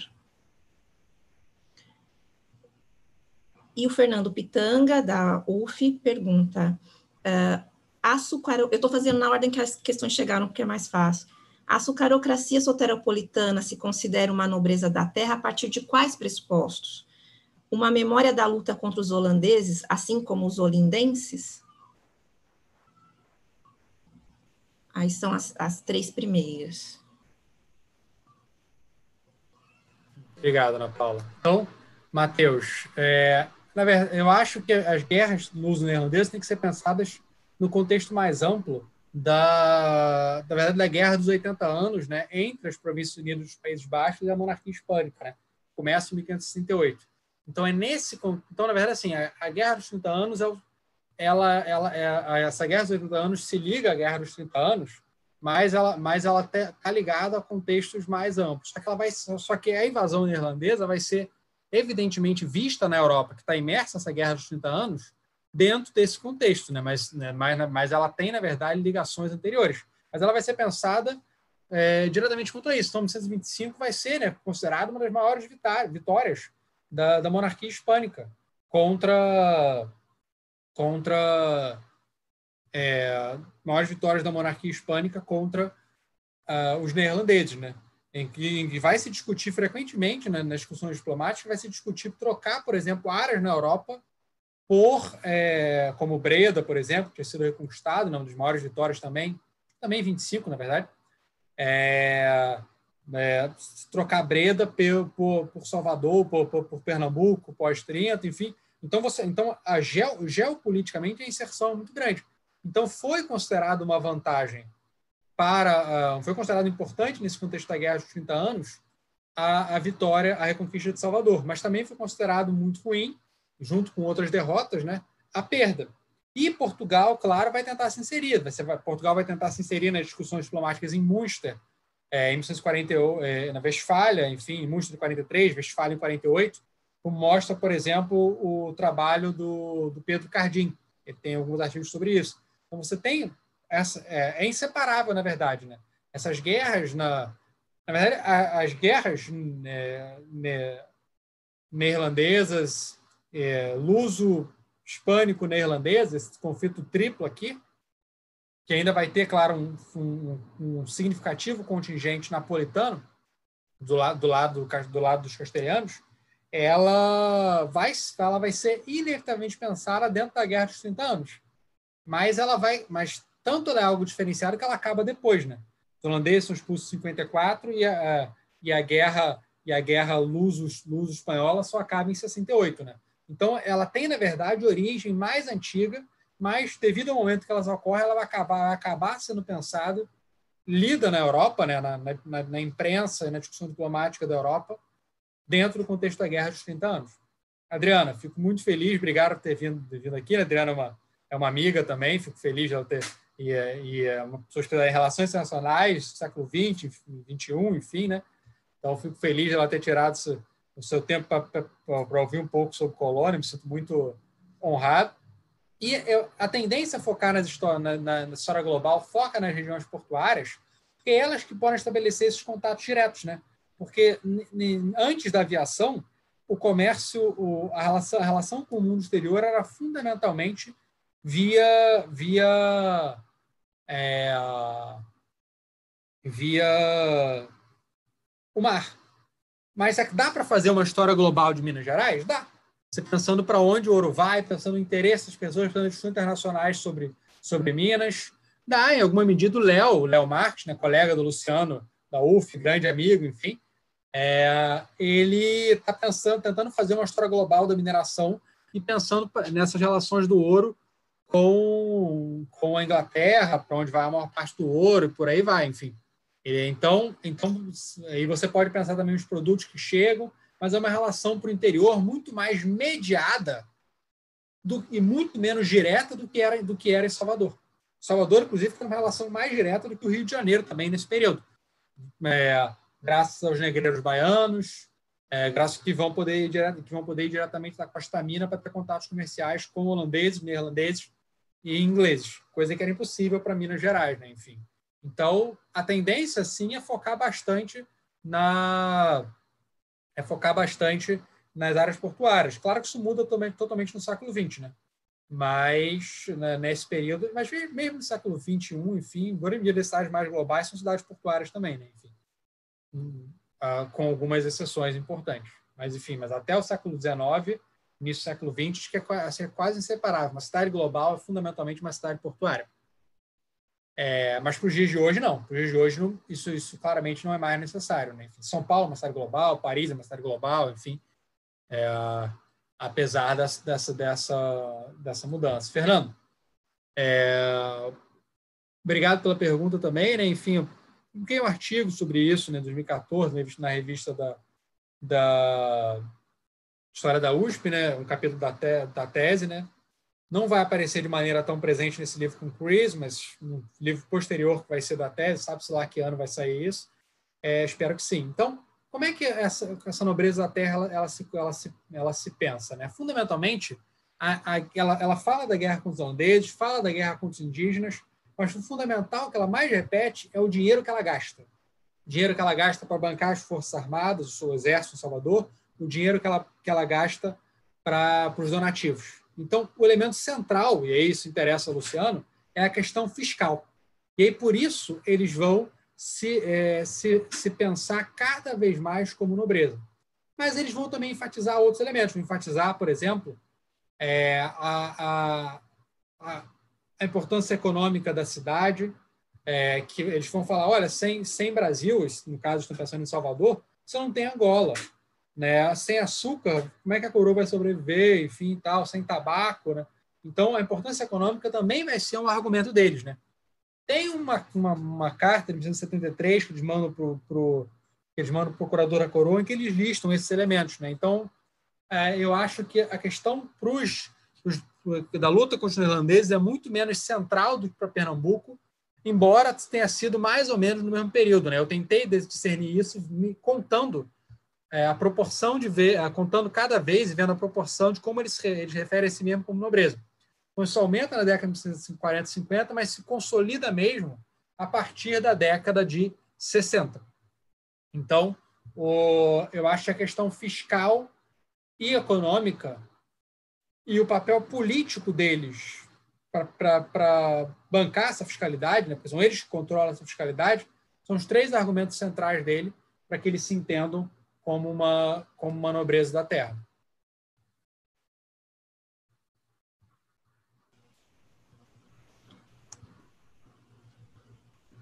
Obrigada, Tiago. Eu vou encaminhar, então. Eu vou encaminhar, são, são quatro questões para que eu tenho aqui. Eu vou, posso encaminhar as quatro? Uma é, é, pedido de referências, acho que, que dá tempo, ainda não é tão tarde, né? O Igor Reis, aqui da UFBA, pergunta, professor Tiago, como você vê a posição de Salvador como uma cidade global quando a Bahia é elevada à categoria de arcebispado em 1676? A Isis Terro uh, um interesse sobre o tema. O senhor tem algo publicado sobre o período da queda e reconquista de Salvador? A Juliana Torres, na, na, minha colega aqui do, do PPGH, professora de, de moderna, pergunta, parabeniza pela fala, agradece pela fala, uh, uh, gostaria de saber se você poderia comentar sobre essa frase que você intitulou uh, formação, estabelecendo uma comparação com o estado da Índia, pensando a consolidação da capitalidade de Salvador na América à luz das capitalizações de Goa. Uh, e uma, uma última questão vai um pouco neste sentido também. Parabeniza também pela última apresentação, é do Davidson Teixeira, que é nosso aluno de graduação. Uh, alguns autores afirmam que, mesmo no 17, a qualidade de nascimento dos representantes régios enviados para Salvador é inferior à apresentada pelos nomeados pra, para os mesmos cargos na Índia. Existe algum descompasso entre a importância política e econômica de Salvador e o prestígio simbólico guardado por ela nos quadros do Império? São essas questões. E tinha também uma do Luciano sobre dicas para estudantes, enfim, e tal, que eu vou tentar eu vou tentar. Essa, é o Felipe está me passando essa, eu não estou aqui. Eu tenho o chat aberto porque eu me confundo. Não, mas não tem problema, eu, eu vi aqui, eu vou responder também. Enfim. É, então, uh, obrigado, obrigado a todos pelas questões de novo, né? Igor, é, sobre a importância da elevação a bispado, vocês têm aí na UF, eu, enfim, eu não posso falar, fazer mais do que me referir ao trabalho do, do Everton Salles, né, o, o professor vocês da UFA que sabe sobre isso 10 vezes, 100 vezes mais do que eu, né? enfim. Mas, eu, mas em termos do, do meu, do, do, meu enquadramento, eu diria que a elevação de Salvador, ela afirma Salvador dentro do Império. Ela tem importância imperial, inclusive porque o bispado inclui também né, é, Angola. Né? E, se não me engano, o bispo de Angola vai ser um dos únicos que vai vir para vai vir presença, vai vir pro pro, pro sínodo, né, que vai que vai fazer as constituições primeiras, né? Então, eu acho que simbolicamente a elevação de Salvador a bispado reforça a, a, a, centralidade. Inclusive, Salvador passa a, ser, passa a ser chamado de metrópole, né? A partir desse momento. Quer dizer, às vezes até já era chamado antes, mas enfim, isso se reforça antes, né? A primeira referência que eu achei a Salvador como metrópole é de um, é de um militar espanhol que visita Salvador em 1582 e descreve que Salvador é a metrópole do Brasil. Mas enfim, mas isso reforça a partir de 1176 por causa da do arcebispada. Então, Salvador, então a elevação arcebispada é um reconhecimento do crescimento populacional do Brasil e da crescente importância política de, de Salvador. É, então, certamente é um elemento simbólico e político relevante, considerando a importância da religião nesse momento. É, Isis, eu não tenho nada publicado sobre a queda e reconquista de Salvador. Eu escrevo um pouquinho sobre isso na tese, está online, mas para isso, eu recomendo é, a tese do Pablo Magalhães, que fez um tese de doutorado na UFBA, e principalmente o trabalho do Wolfgang Lenk, no livro, no livro é, Guerra e Pacto Colonial, publicado pela Alameda, é, em 2013, eu acho. Então, ele, ele que seria. E também você tem a tese de doutorado e, e vários artigos e capítulos de livro da Guida Marques. É, são acho que a, a guida até especificamente para 24, 25, a guida seria na verdade a principal referência, mas você vai você não vai achar tanta coisa dela online, mas a guida Marx seria a referência essencial. Ela fez uma tese de doutorado fenomenal e tem vários artigos importantes sobre isso também, mas eu pessoalmente não tenho. Ainda mais que num trabalho como grande, grande como esse, né, por mais que a gente fez pesquisa documental sobre todo esse período, de 1590 a 1760, a gente inevitavelmente tem que recorrer muito à bibliografia. É impossível fazer, fazer esse trabalho se não é isso, né? Então, embora eu tenha pesquisado esse período, eh, você tem gente, pessoas melhores do que eu para ler sobre isso. É, Juliana, muito obrigado pela pergunta, né? Vai sair um capítulo meu num livro é, organizado pela pela pela Fernanda, pela professora Fernanda Bicalho da UF sobre capitalidade, sobre capitalidade exatamente em que, em que o elemento central é a comparação com Goa. A comparação com Goa vai ser vai, vai, vai ser central nesse artigo. E aí o ponto é o seguinte: Goa ela, tinha, ela, ela exercia de maneira mais efetiva a capitalidade por causa das ligações comerciais que ela tinha com todo o Estado da Índia. O caráter do Estado da Índia como rede permitia isso.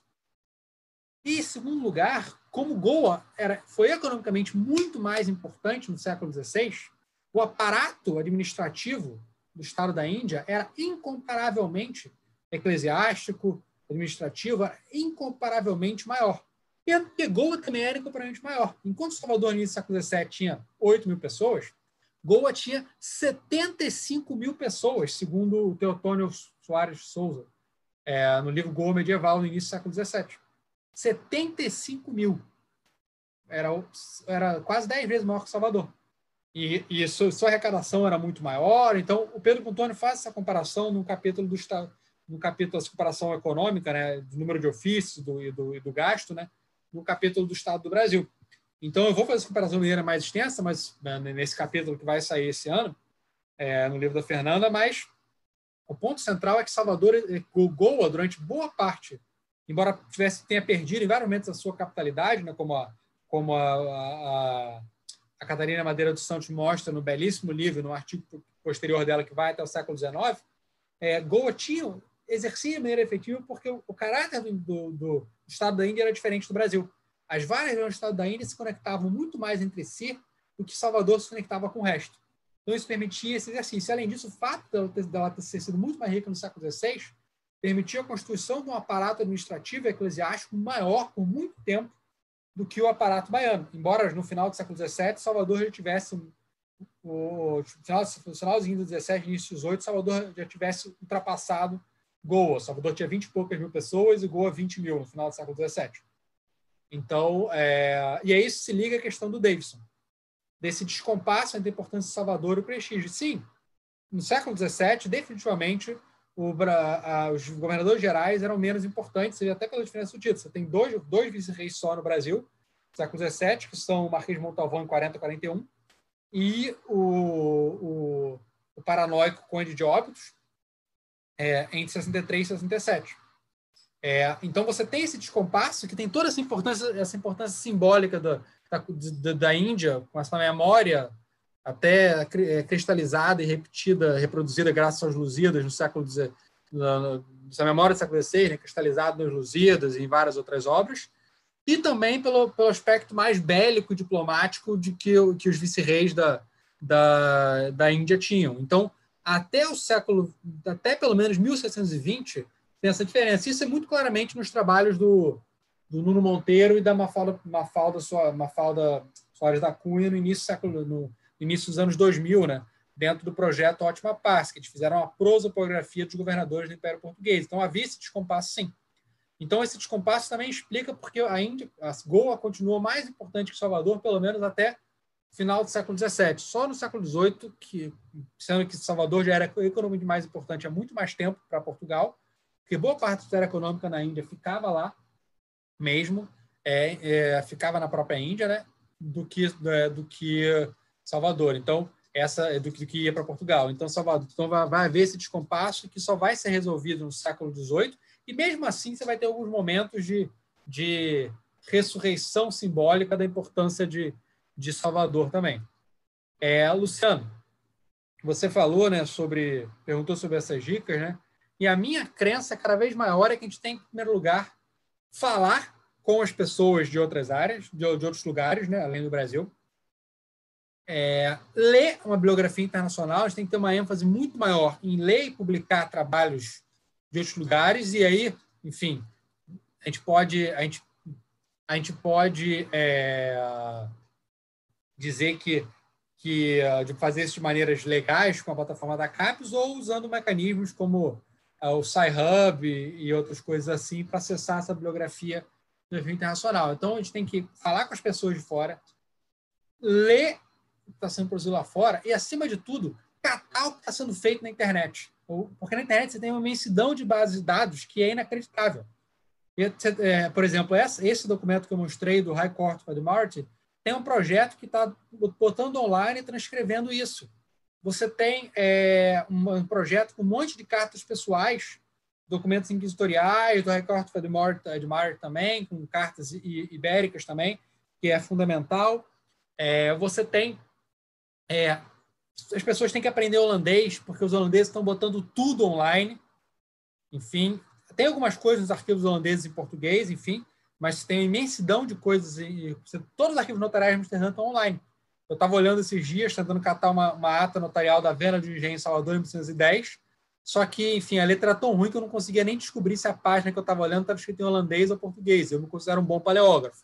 Mas, enfim, tem muita coisa online. Você tem toda a documentação, toda não, mas muita documentação da, da Hudson Bay Company, que fazia comércio né, no atual Canadá, né, enfim, é, com, com indígenas, né? É, com, com indígenas né, trocando peles, está tudo online. Você pode olhar lá e você vai ver como eles vão dizer, olha, a importância do, do tabaco brasileiro, mande mais tabaco brasileiro, etc. E por aí vai. Então, assim, a gente tem que aproveitar que a, a internet está mudando a, a, o jeito que se pode fazer história, está democratizando. Tem cada vez mais coisa online. Isso até em Salvador mesmo, né? Enfim, o APEP está fechado, mas as atos notariais estão todas online, graças ao Urano, ao João José Reis, ao projeto é, Endangered Archives né, da, da, da British Library, então está tudo online, né? Enfim, então a gente tem que aproveitar essa imensidão de arquivos online. A Torre do Tombo tem uma infinidade de coisas online também, enfim, então a gente tem que aproveitar essa quantidade de coisas online para poder para poder uh, fazer uma história que saia, que vença esse nacionalismo metodológico. Mas para isso a gente só pode fazer se é, se a gente se a gente também aprender outras línguas. E então a, esse, esse, a gente vencer o monolinguismo é absolutamente central.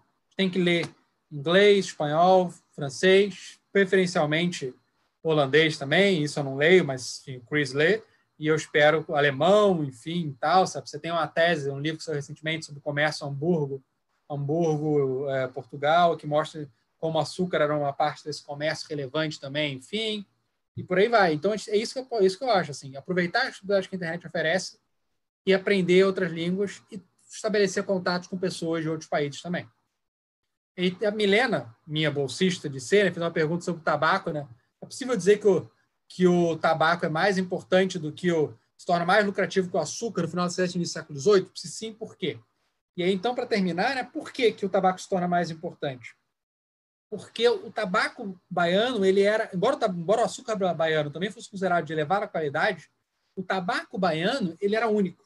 Ele, ele, ele, era, ele, era, ele era melhor do que suas variáveis. Então, mesmo que a Virgínia produzisse mais, o tabaco baiano tinha é, tinha uma entrada muito mais ampla, porque ele era apreciado por toda parte, seja de primeira qualidade, que era vendido na Europa, na Índia e na, e na América do Norte, seja de terceira qualidade, em melado, que era mais docinho, que era vendido na, que era vendido na, na, na África. É, e, e então acho que a vantagem do tabaco era, era essa, esse caráter único dele. E, em segundo lugar, o tabaco era um monopólio o fato dele ser um monopólio tornava ele muito mais lucrativo que o açúcar para para muito mais lucrativo que o açúcar para a coroa portuguesa. E, enfim, aproveitando, peço desculpas também por ficar me balançando. Assim, eu sou muito ansioso, então eu fico mexendo a cadeira em vez de ficar quieto. Peço desculpa para quem ficou. Já me falaram em outra live que alguém ficou tonto com isso. Então peço desculpa agora que eu percebi, me olhando o vídeo, que eu percebi que estou fazendo isso e vou tentar parar, mas enfim, agora que já está acabando. É, é isso, Ana Paula.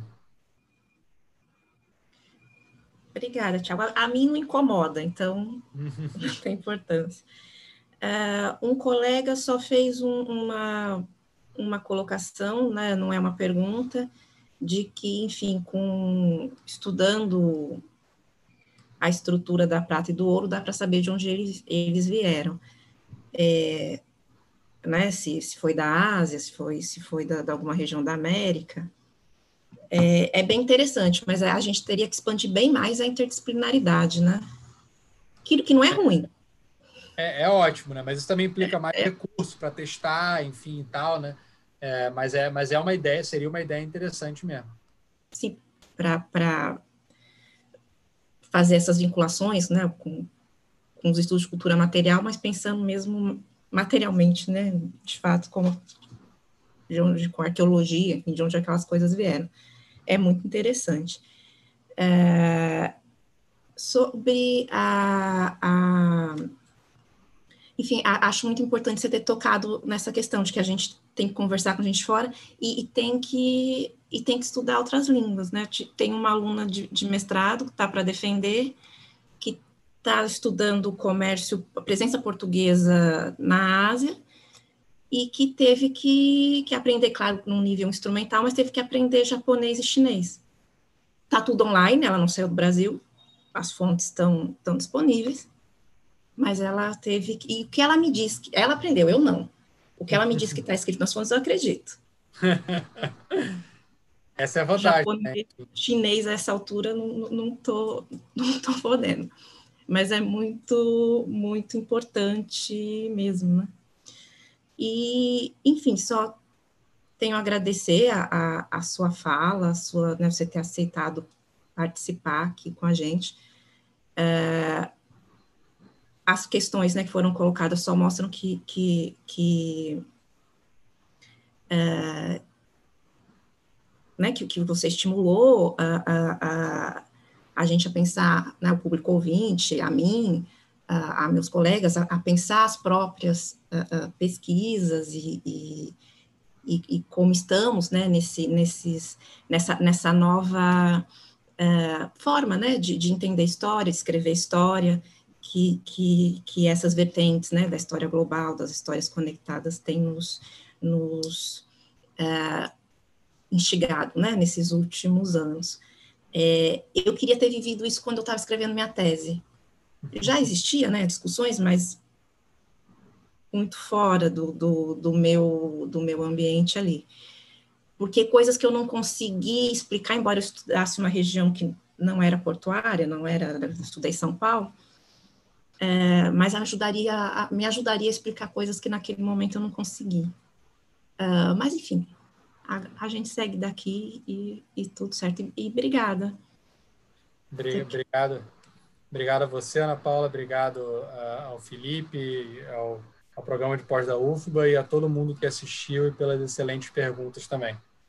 É, fiquei, fico muito honrado é, a participar, com a participação e, e, de vocês e tudo mais. Agradeço muito. muito. Fiquei muito feliz de estar aqui hoje. Nós que ficamos honrados com a sua presença. Então, obrigada, Tiago, Felipe, todo mundo que assistiu. E dia 28 temos o, a continuação né, do nosso ciclo de seminários, com, com a apresentação do Luiz Felipe Silvério. Obrigada. Boa noite.